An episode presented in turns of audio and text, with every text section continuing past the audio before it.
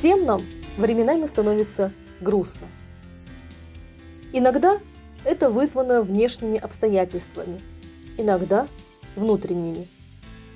Но что бы ни стояло за этим, всегда необходимо помнить, что у всех нас больше причин радоваться, чем грустить.